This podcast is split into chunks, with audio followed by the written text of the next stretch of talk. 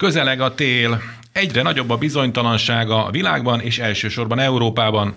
Üdvözlöm a kedves hallgatókat és az Alapjogokért Központ YouTube csatornájának a nézőit. Ez itt az Igazság órája, az Alapjogokért Központ és a Karcefem közös műsora. Mai beszélgetőtársaink Párkányi Eszter, az Alapjogokért Központ elemzője. Szervusz Eszter! Szervusz Imre, én is üdvözlöm a hallgatókat és a nézőket. És Kovács Attila, az Alapjogokért Központ Európai Uniós projektvezetője. Szervusz Attila! Szervusz, köszöntöm én is a kedves nézőket és a kedves hallgatókat! A szerkesztő műsorvezető Círiák Imre, tartsanak ma is velünk a következő egy órában. Ma is európai és nemzetközi kitekintéssel kezdünk. Magyarország lassan a béke szigete egy környező háborgó tengeren. Még mielőtt első témánkba belevágnánk, a telefonon itt van velünk, telefonon keresztül itt van velünk Farkas Vajk, az Alapjogokért Központ nemzetközi igazgatója. Szervusz Vajk! Szervusz, üdvözlöm a hallgatókat! És azzal kapcsolatban hívtunk föl, hogy te kim voltál a hétvégén Spanyolországban, mert hogy történelmi győzelmet aratott a spanyol jobboldal az andalúz választásokon. Miért ekkora nagy szám az, hogy a spanyol néppárt megnyerte a választásokat Spanyolországnak ebben a tartományában? Egy kicsit távolabbról kezdeném. Ugye Spanyolország 17 tartományra, utalom közösségre oszlik, és amióta létezik Andalusz parlament közel 40 éve, és hát több mint 40 éve, azóta Andalúzia az egyetlen olyan tartomány, ahol mindig szocialisták nyertek és kormányoztak, egyfajta ilyen feuduma lett ez a spanyol szocialistáknak. Senki el nem tudta volna képzelni, hogy valaha is előfordul majd olyan, hogy mindegyik Andalúz megyében a szocialisták nyernek. Ugye volt egy ilyen mondás, hogy persze be, megoszlik az andalúz lakosság petiszesek és szevilyek között, vagy szevilla pártiek között, de ami biztos, hogy mindenki a szocialistákra szavaz. Most 2018-ban ez az, ami, ez az, ami először megtört, akkor a néppárt az akkor még a tartományban létező liberális párttal, a Ciudadanosszal együtt tudott kormányt alkotni, úgyhogy a Vox kívülről támogatta őket, és így tudtak összehozni egy olyan többséget, ami elegendő volt ahhoz, hogy néppárti elnököt ide válasszanak a tartomány élére. Most, most idén, ha jól emlékszem, decemberben lettek volna aktuálisak a választások, itt a tartományban viszont előrehozott választásokat tartottak, és ezt a választást óriási többséggel nyerte meg a néppárt, de hát azt is mondhatnám, hogy a jobb oldal, hogyha megnézzük, akkor a, a, az összes, tehát a két jobboldali párt, a néppárt, illetve a Vox, azok elvitték a szavazatok 56%-át, ami azt jelenti, hogy ha megnézzük a parlamenti mandátumokat, akkor ez gyakorlatilag kétharmados jobboldali többséget jelent az Andalusz parlamentben. Olyan szempontból a kétharmadnak nincs jelentősége, hogy egyedül a néppárt fog tudni kormányt alakítani, így is fognak majd kormányt alakítani, és azzal gyakorlatilag a tartományon belül nagyon sok mindent meg fognak tudni csinálni. És hát tényleg, hogyha megnézzük a Andalúzia térképét, ugye ez még fontos ezt hozzátenni, hogy Andalúzia Spanyolország legnépesebb tartománya 8,5 milliós lakossággal, akkor az teljesen kék, ugye itt ez a, a kék a, a néppártnak, a jobboldali néppártnak a e, színe, ami, ami tényleg soha nem fordult még elő.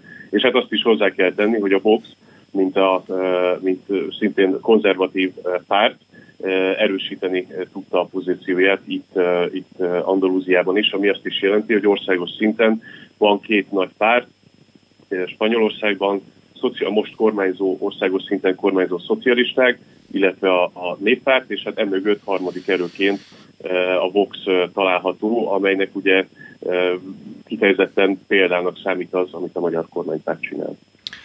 Spanyolországban a baloldal kormányoz jelenleg, szocialisták és szélsőbali, szélsőbaloldali partnereik. Miért, tehát mi az oka annak, hogy, hogy veszítettek a, ebben a hát, régi baloldali bástyában, ugye a legnépesebb tartományban, Andalúziában? Vannak helyi okai, illetve vannak országos okai. A helyi okai az kettőt említenék talán meg. Ugye az egyik az az, hogy ugye itt a 40 év szocialista kormányzás alatt, különösen a, a, a 40 év utolsó egy évtizedében rengeteg korrupciós korrupciós botránya volt a szocialistáknak, hogy ez egyik talán legismertebb, ami óriási visszhangot kapott, hogy szocialista vezetők politikusok, illetve, illetve hát ilyen a tartományi kormányzatos tartozó cégek vezetői hivatali kártyával fizettek bordélyházakban. Tehát, hogy körülbelül ilyen kell elképzelni azt, hogy mi a alatt. Illetve hát azért azt se felejtsük el, hogy a hogy Andalúzia azért minden, minden mutató tekintetében azért a, a, a listák végén kullog, tehát itt a legeklatánsabb példa az a munkanélküliség, ami, ami talán itt a legmagasabb, az egyébként is magas a spanyolországos átlaghoz képest. És amit még megemlítenék, azért ez egy kicsit ilyen ideológiai, bár az már átvezet a, a, az országos politikához is. A, Ugye országos szinten azt említetted is, hogy a, a szocialisták szélső baloldali Podemosszal kormányoznak, ugye itt, e, itt Andalúziában is e, nagyon erős a Podemosnak az ilyen helyi e, szervezeti, tehát erős volt, mert hát ők is nagyon sokat veszítettek most az utóbbi időszakban. És ők egy nagyon erős, nagyon ideológikus ez, a, ez a, az új kommunista, e, woke, cancel culture, tényleg marxista nézeteket vannak, és próbálnak átvinni a spanyol társadalomba. Ugye ezt ne felejtsük el, hogy országos szinten a Podemosos miniszterek voltak azok, akik kezdeményezték a transztörvénynek a, az előkészítését, ami lehetővé teszi, hogy kiskorúak is akár, akár szülői beleegyezés nélkül nemet változtathassanak. Igaz, még nem fogadták el a törvényt, de a parlament előtt van. Na most azért az andalusz társadalom az egy viszonylag konzervatív társadalom, tehát azért, azért nekik is egy kicsit már kezdett ebből elegük lenni.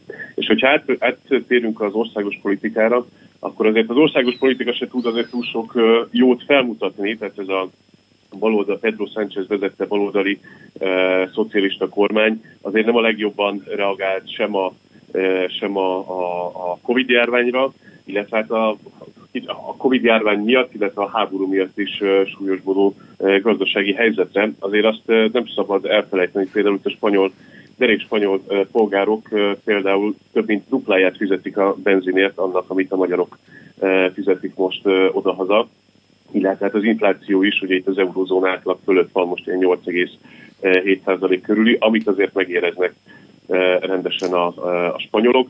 Eh, ugye a szocialisták azzal eh, próbáltak kampányolni, hogy felhívják a figyelmet itt a, a szélső jobboldali veszélyre, meg hogy, meg hogy ugye a vox kormányozhat adott esetben a néppárt, de hát ez ugye annyira nem érdekelte a, az andalúz választókat, nem is érezték veszélynek ezt illetve, illetve, illetve hát azért nagyobb veszélynek érezték azt a gazdasági válságot, ami, ami felé azért Spanyolország is halad, és az, amikor a válságok kezelésében a néppárt mindig, mindig hát jeleskedett, ez ugye szokásos minta, hogyha szocialisták vannak kormányok, akkor abból válság lesz, aztán utána azt jobb, a jobb oldalnak kell helyre tenni. Ez kicsit itt is érződik most, nyilvánvalóan azért itt súlyosabb nemzetközi környezetben történik mindez. Hát ilyenek ezek a, ezek a szavazók, úgy néz ki, hogy, hogy ideológiailag képzetlenek, tehát még további érzékenyítésre van szükségük, de egyébként csak annyi, hogy, hogy bennünket is, meg talán a hallgatókat is érdekel, hogy mikor lesz országos választás Spanyolországban, illetve esetleg az andalúz választás eredményéből le lehet-e vonni bármiféle tanulságokat, következtetéseket mondjuk egy jövendő hát nem tudom, ott kort, azt hiszem Cortez van, ugye? Spanyolországban, Igen. tehát hogy a, a, a jövendő országgyűlési választásokra nézve. Ja, azt kell tudni, hogy jövőre, 2023-as év az egy nagyon kemény választási év lesz Spanyolországban, ősszel helyhatósági választások lesznek, illetve több, több tartományban tartanak még tartományi választásokat. És uh, az év második felében, pontosan azt még nem lehet tudni, hogy mikor, de akkor várhatóak, akkor várhatóak országos választások. Most, hogy megnézzük az utóbbi pár tartományi választások a mintázatát, akkor azért azt láthatjuk, hogy elég jó eredményeket ér el a jobb oldal. Ugyanígy párt, mint ahogy a, mint ahogy a Vox is, mind a kettő stabilizálni tudja a helyét. Nyilván egy év az nagyon hosszú idő, az alatt nagyon sok minden fog történni, de hogyha ez a tendencia marad, vagy hát ez erősödik, akkor, akkor azért elég jó esélye van annak, hogy Spanyolországban egy jobboldali kormány legyen. Mindez persze azzal, hogy nyilván egy év az nagyon hosszú idő. Önök az igazság óráját, az Alapjogokért Központ és a Karcefem közös műsorát hallgatják. Műsorunk mindjárt folytatódik, csak elköszönünk Farkas Vajktól, az Alapjogokért Központ nemzetközi igazgatójától. Köszönjük szépen a beszélgetést, Vajk. Köszönöm szépen, viszont hallásra. Ez itt az igazság órája, az Alapjogokért Központ és a Karcefem közös műsora, Párkányi Eszterrel és Kovács Attillával, az Alapjogokért Központ munkatársaival. Én Círiák Imre vagyok.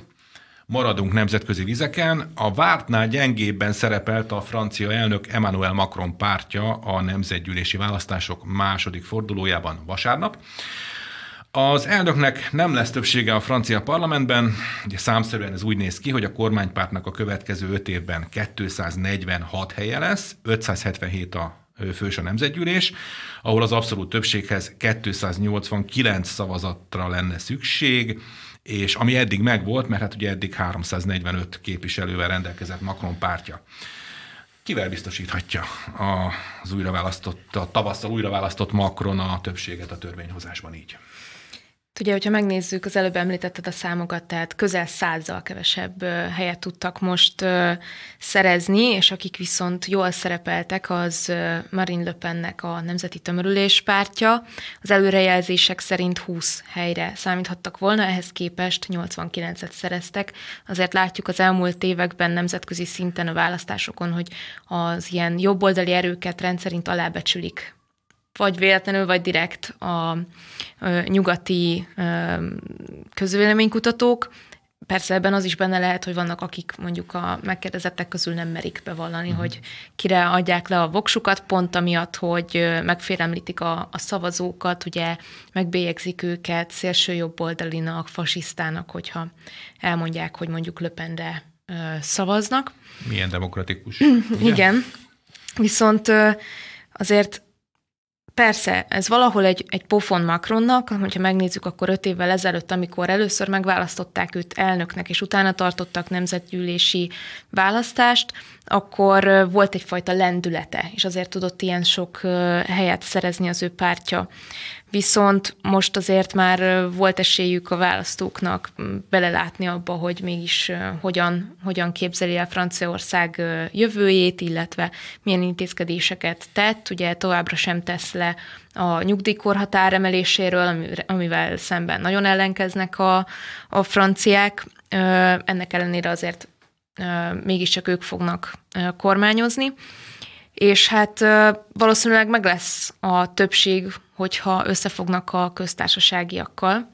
Ugye most az egyik fő politikusuk Nikola Sárközi, aki volt elnök, és biztosította a támogatásáról Macront.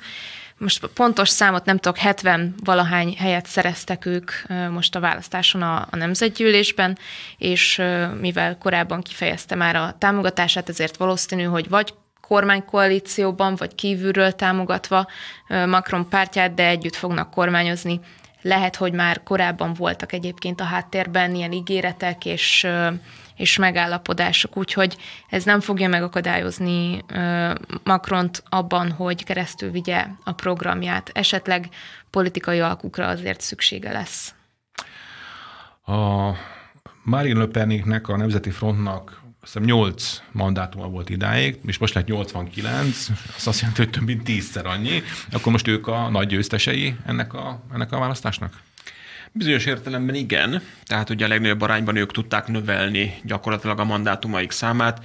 Hogyha valóban azért az összképet nézzük, akkor, akkor kitörtek mindenféleképpen ugye a kis pártnak a karanténjából, és jól mutatja a felértékelődött szerepét ugye Löppennek az, hogy le is mondott a párt elnökségről pont azért a saját elmondása szerint, hogy ezt követően a parlamenti munkára koncentrálhasson.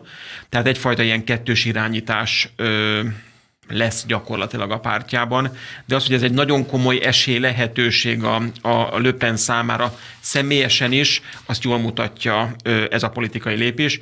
Ugye két-két és fél hónappal vagyunk az elnök választást követően, ugye, amikor Macron újrázni tudott, ugye Löpennel szemben a második fordulóban.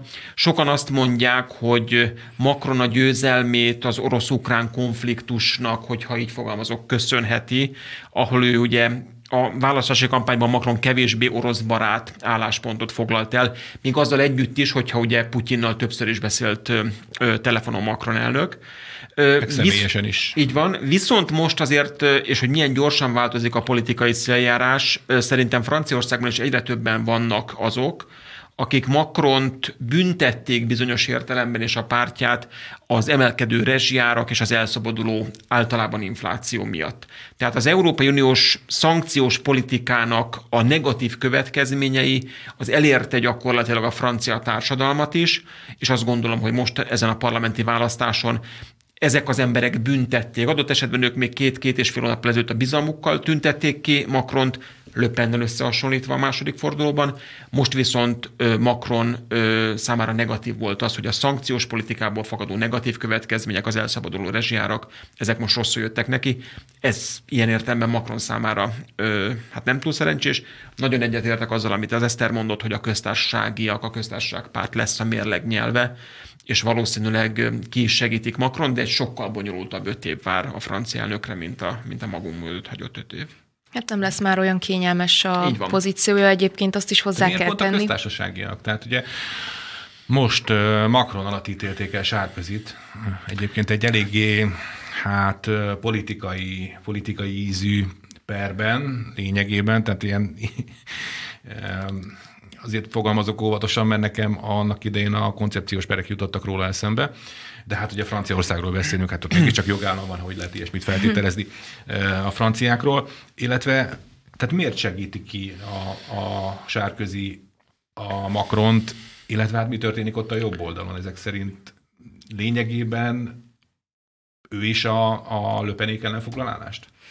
Hát um, lehet, hogy van egy személyes motiváció, amiatt, hogy így akar visszatérni a politikába, ebben lát esélyt Sárközi, és a köztársaságiaknak meg most ez az egyetlen lehetősége arra, hogy kormány közelébe kerüljenek. Tehát ilyen szempontból a, a politikai motivációkat meg lehet érteni. A másik dolog az, hogy nekem Macron mindig egy ilyen szintelen, szaktalan, halvérű politikusnak tűnt, tehát nagyon jól tud egyébként éppen emiatt mozogni. És hogyha most azt látja, hogy van igény jobboldali politikára, akkor ő középről, a, a, mert ő ugye centristának vallja magát, középről egy kicsit jobb oldalra el tud mozdulni. Ugye így, így is megmarad azért, mert, mert viszonylag erős a szélső baloldal, és ugye szélső jobboldalinak tartják a nemzeti tömörülést, tehát hogy megvan ez a a két oldal, ami között ő tud evezgetni, úgyhogy szerintem ez, a, ez az oka hogyha most a köztársaságiakkal összefog, akkor az azért lesz, mert rá egyébként inkább baloldaliak szavaztak, de most mivel erősödött Milanson, meg a, a szélső baloldal, ezért, ezért valahol meg kellett szólítania azokat, akik inkább középen állónak vallják magukat, vagy, vagy oldalinak, de túl sok nekik mondjuk löpen, és nem feltétlenül amiatt, amit most képvisel a nemzeti tömörülés, hanem a családi vonatkozások miatt. Uh-huh. És mit ezt erre csatlakoznék, hogy ha megnézzük Macronnak a, az elmúlt öt éves politikát, akkor ő valóban egy, egy nagyon liberális, baloldali politikusként indult, tehát a, a globális liberális üstökösként harangozták be őt, amikor elfoglalta első elnökségét. Igen. De elnökség... Szegény Trudeau, nem? Így, így van, a kanadai miniszterelnök bánta. A, de azért a ciklusának a második felében, amikor látta, hogy, hogy azért ez a, ez a nagy liberális hát gondolat a francia választópolgárok mindennapjaival és politikai elvárásaival nem nagyon találkozik, akkor ő már elkezdett azért jobboldali hangokat pengetni, például a bevándorlás ügyében, vagy a már bevándorolt hát most nem azt nem mondom, hogy francia állampolgárok, mert nem feltétlenül francia állampolgárok, társadalmi integráció, a migránsok társadalmi integrációnak tekintetében. Tehát nem előzmény nélkül ilyen értelemben az, hogy mondjuk ő a mérsékelt jobb oldal a köztársaságpárt ö, kegyeit keresve valami fajta együttműködést tervez velük kialakítani. A másik dolog pedig az, hogy Valóban volt egy per sárközi előtt, és nekem is meggyőződésem, hogy ennek a pernek a fő motivációja az volt, hogy ő jogi értelemben ne térhessen vissza a francia politikába. Így van. Ne, ne jelöltethesse magát újra elnöknek. Zárójeles megjegyzés, a Trump elleni perek is ezt a célt szolgálják az Egyesült Államokban, tehát itt nincsen új a, a nap alatt, úgy látom, se Franciaországban, a fejlett nyugaton, se az Egyesült Államokban. De azért a francia belpolitikában valami fajta összekacsintás Macron és Sárközi között volt már, tehát volt arra precedens az elmúlt években, amikor Macron például külföldi, Sárközi külföldi tárgyalásokon Macron embereként, megbízottjaként vett részt, tehát nem előzmény nélküli. Ilyen értelemben ezt az összekacsintást most azt gondolom, hogy egy bizonyos szintet lépnek, és valamelyest formalizálhatják a, a jövőben. Nekem egyébként a ezzel kapcsolatban is, tehát hasonló benyomásaim voltak, amikor Putyinnal rengeteget tárgyalt még a választások előtt, hogy kicsit a dögolista hagyományokat eleveníti föl. Ugye Dögol volt az, aki kilépett a katonai szervezetből a NATO-ból, és szuverenista politikát képviselt mondjuk például az amerikaiakkal szemben, és egy kicsit nyitotta az oroszok felé. Tehát szerintem nekem arra emlékeztetett engem, hogy ugyanezt próbálja meg eljátszani Macron is, hát nyilván nem ilyen erős töltettel, mint ahogy annak idején. Hát szerintem főleg csinálta. PR motivációja volt. Ezt nem akartam így kimondani, de igen. Igen, tehát hogy ugye készüljenek ott az Elizé palotában jó képek róla, hogy telefonál, hogy fogja a homlokát, mert annyira gyötri az, hogy mi folyik Ukrajnában. Ami sikeresen és... ráncol is a homlokát természetesen. Igen, igen, de és most láthatjuk, most, most Zelenszkijtől elgette legutóbb, tehát ő, ő egy ilyen fajta politikus politikus szerintem. Azért mondom, szintelen, szaktalan, PR politikus. Ugorjunk tovább.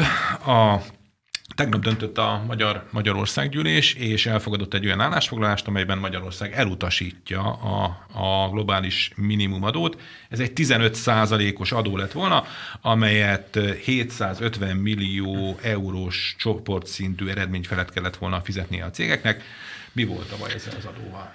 Gyakorlatilag ugye a globális adó vagy minimumadó az egy jó... Ezzel én egészen jól alakultak a tárgyalások jól alakultak, de ebben azért benne van, hogy bizonyos tagállamok vagy bizonyos országok aggájait, mint Magyarország, az utolsó pillanatig leszerelhetőnek tartották, akár az Egyesült Államokban, akár az Európai uh-huh. Unióban. Ugye most francia elnökség is van, most zárul le gyakorlatilag június végén az Európai Unióban, és a francia elnökségnek is az egyik célkitűzése volt az, hogy ezt keresztül vigye, nem sikerült. Szijjártó Péter ugye a közelmúltban nyilatkozott arra, hogy őt fölhívta az amerikai külügyminiszter, és próbálta meggyőzködni.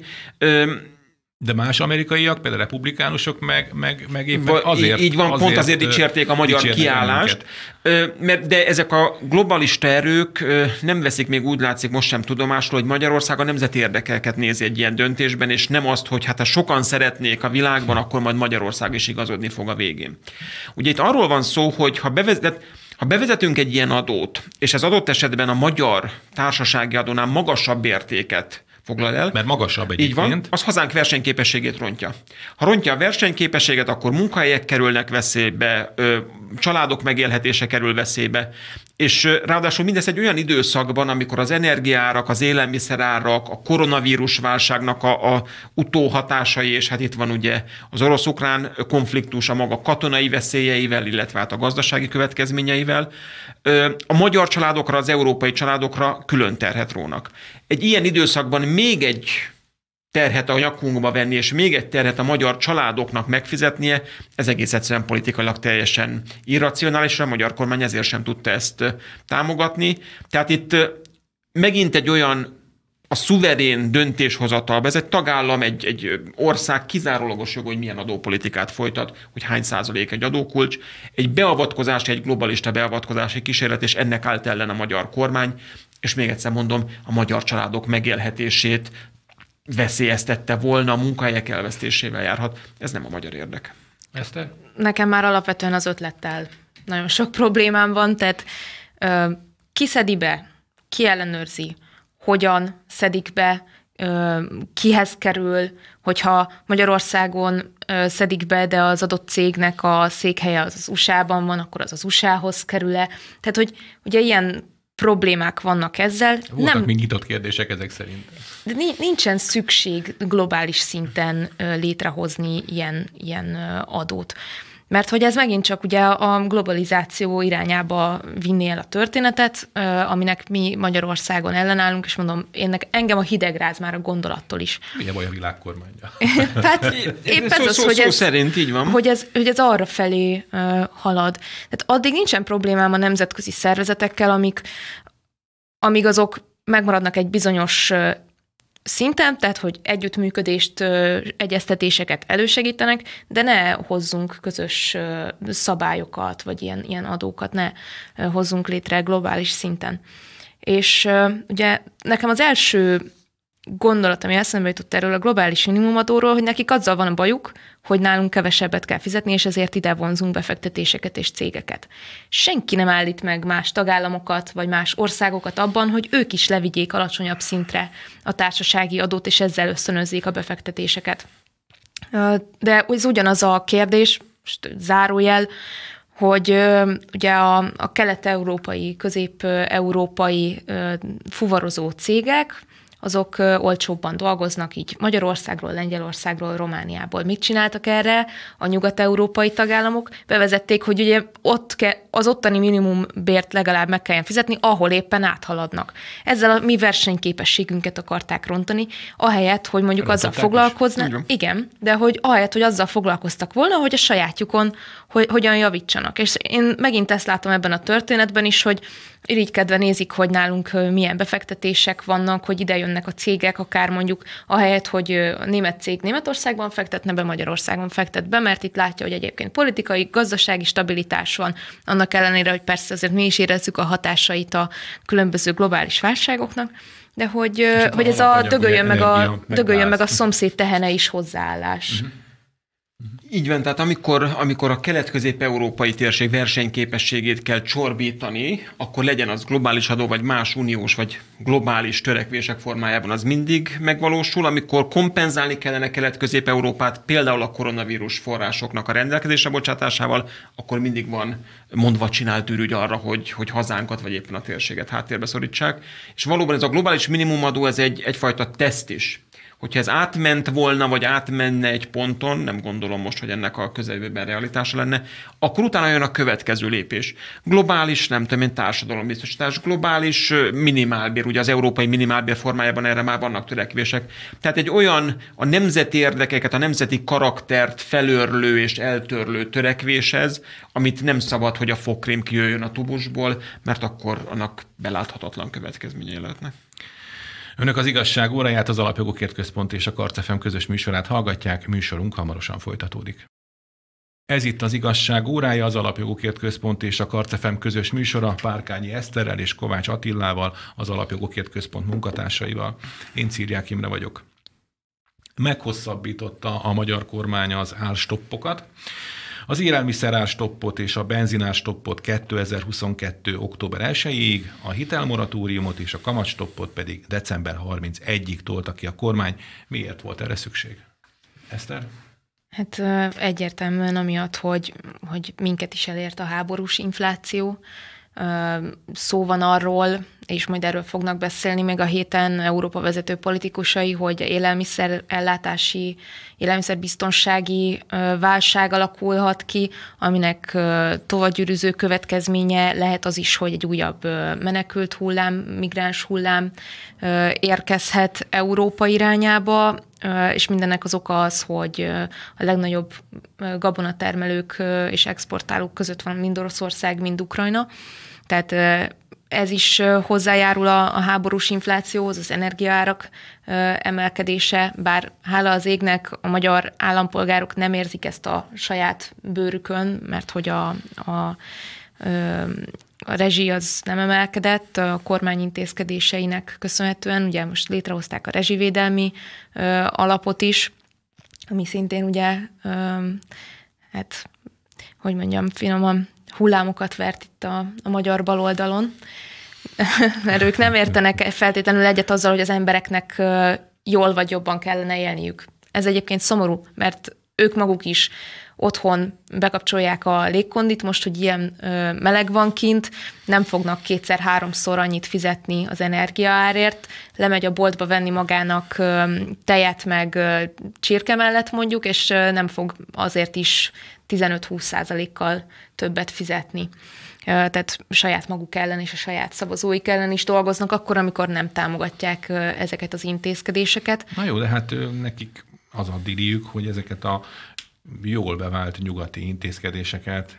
Ti mondtátok most itt a műsor előtt, hogy most valami pulóver izé nap is lesz majd német. Né- Németországban tervezik a, a hírek vagy a plegykák szerint, hogy, hogy majd a rossz idő beköszöntével pulóver napokat tartanak, ami azt jelenti, hogy aznap tekerjük le a fűtés, vagy letekerik majd a németek a fűtés, és hát pulóverben ücsörögnek otthon, vagy alszanak otthon. Micsoda buli? A teamécsesek mellett, ugye? És mindez természetesen a, a a szolidaritás jegyében, amit az ukrán nép irányába tanúsítanak. Ez az, ez az agymosásnak egy olyan szintje, én nem akarom elhinni, ez a szellőztessük a ruhát, pulóvernap, akkor ugye az EU-ban meg akarják határozni, hogy közintézményekben hány fok, hány lehet. fok lehet. Tehát olyan szintű beavatkozás az emberek mindennapi életébe, amit csak azzal tudnak eladni. Tehát nem azt mondják, hogy bocsánat, elrontottunk valamit, nem tudjuk, hogy hogyan kezeljük ezt a árrobbanást a, az energiapiacon, ahelyett, hogy mondjuk a magyarokra hallgatnánk, és megpróbálnánk mi is ö, rezsivédelmet ö, alkalmazni, inkább azt mondjuk, hogy ti fagyjatok meg a lakásaitokban a teamécsesek mellett. És ezt, és ezt a szolidaritás jegyében, mert ugye valamit hozzá kell tenni, hogy, hogy persze tudjuk, hogy ez butaság, de, de valami célt adunk nektek, hogy miért csináltok, ez a szolidaritás miatt van, mert akkor majd elhallgatnak a fegyverek Ukrajnában, hogyha te megfagysz a lakásban. Um, kíváncsi vagyok egyébként, hogy sikerülni fog ez a, ez a, ez a e, kommunikációs hadművelet. Szerintem nem fog sikerülni, és egyre több kormány szembesül majd az Európai Unióban azzal, hogy, hogy a társadalom elfordult tőlük. Tehát amikor ugye itt a spanyol-francia eseményekről beszélünk, akkor szerintem ez egy olyan európai politikai társadalmi hullámnak az előszele, amikor a választópolgárok tömegesen fognak elfordulni azoktól a kormányoktól, amelyek nem az állampolgárok védelmét helyezik előtérben, hanem egész egyszerűen ráengedik az elszabadult élelmiszerárakat, vagy éppen rezsiárakat a, a társadalomra. Ugye a, a határidőknek a meghosszabbítására azért is volt szükség, mert ma már mindenki számára egyértelmű, hogy ez a háború az elhúzódik. Sajnos igen. Ö, amíg februárban, márciusban még volt is valami fajta esély egy orosz-ukrán békére, fegyverszünetre, ennek az esélye azért most az elmúlt hetekben azért picit távolabbinak tűnik, de azt le kell szögezni, hogy az Európai Uniónak, az európai tagállamoknak az érdeke a béke. És, és a politikai, katonapolitikai lépéseket az Európai Uniós és hát az uniós tagállamok részéről, itt ugye a közelmúltban Macron, Draghi és Scholz is látogatást tett Ukrajnába, az irányba kellene az erőfeszítéseket koncentrálni, hogy minél hamarabb fegyverszünet, minél hamarabb béke mert ez vezethetne el az energiárak, az élelmiszerárak mérsékléséhez és az európai családok terheinek a mérsékléséhez.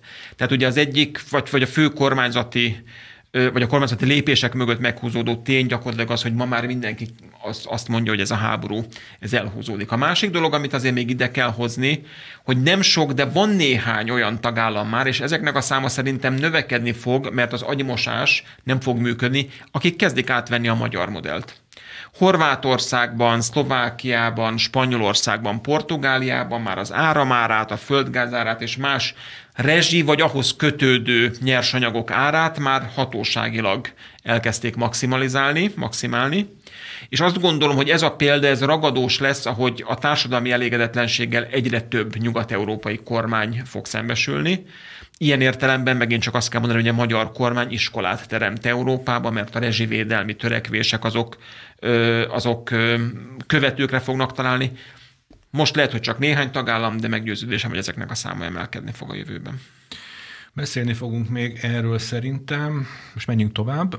A, benyújtotta a törvényjavaslatot a kormánypártok, hogy egy napon rendezhetik 2024-től az önkormányzati és az európai parlamenti választásokat.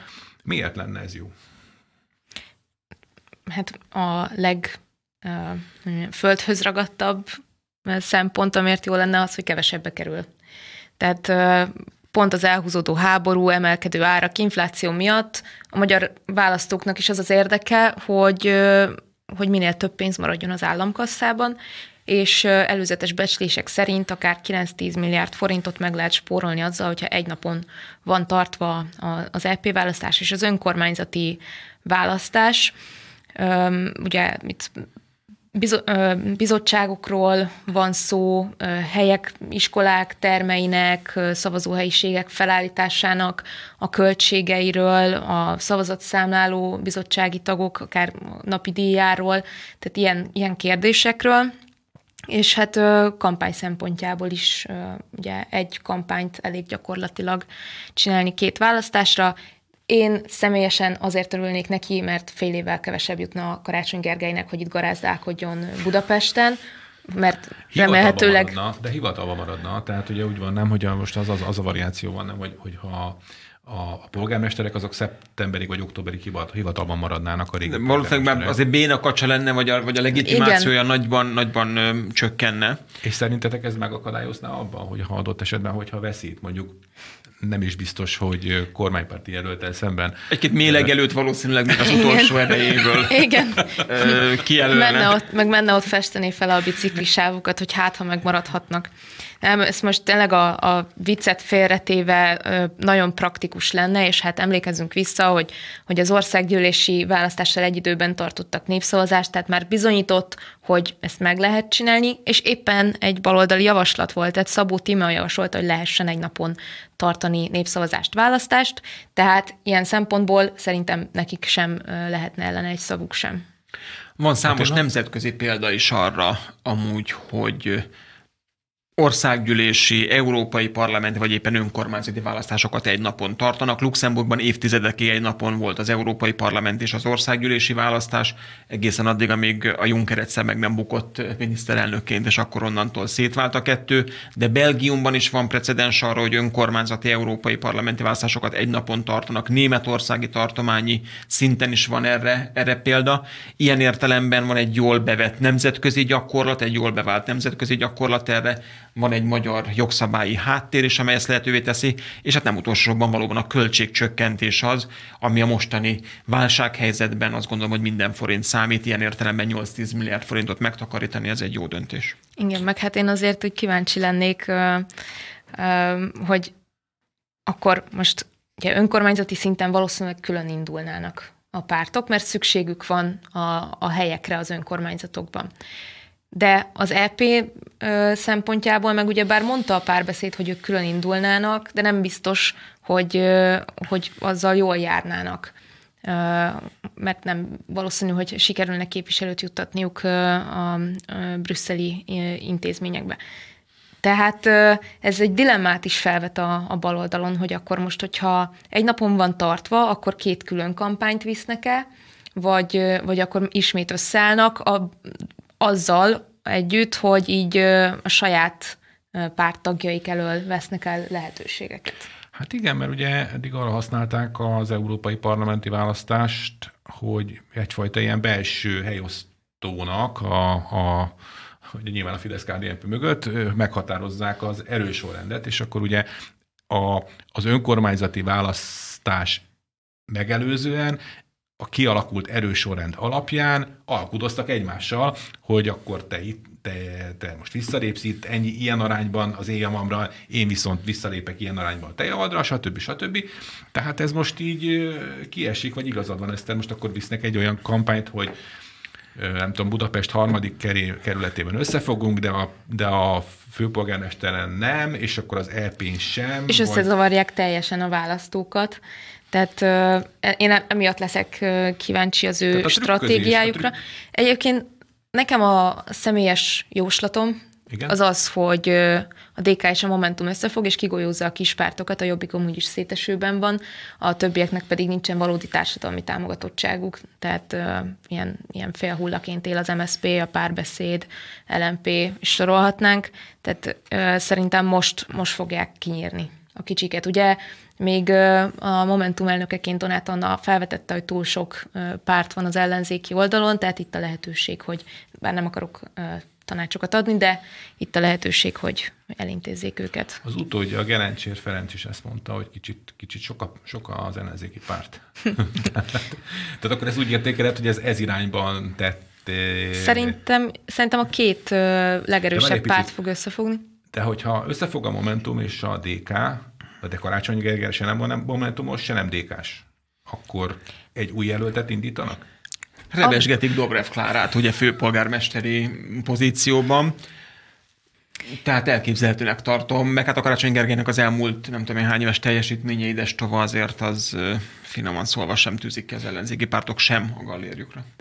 Szerintem, de most megint csak ugye jósolgatás, de szeretem ezt azért csinálni.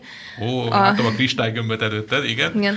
Tehát szerintem Karácsony Gergelyt meghagyják, mert hogyha ismételten megnyeri, mint ugye inkumbens főpolgármester, nekik az is jó. Ha elveszíti, akkor elviszi a balhét.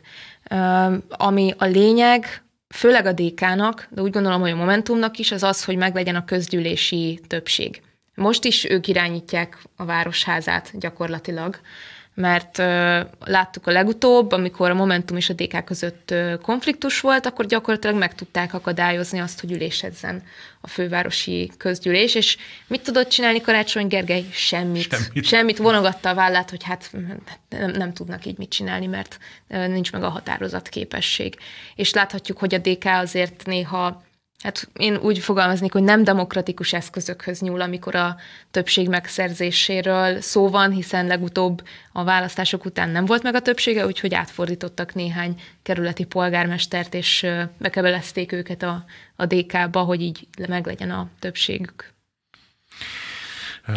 Szerintem ezzel a témával is fogunk foglalkozni, és ugyan nincsen bolondjukból rovatunk, de van még egy témánk, hogy elnököt választ az egykor szebb napokat látott ö, jobbik.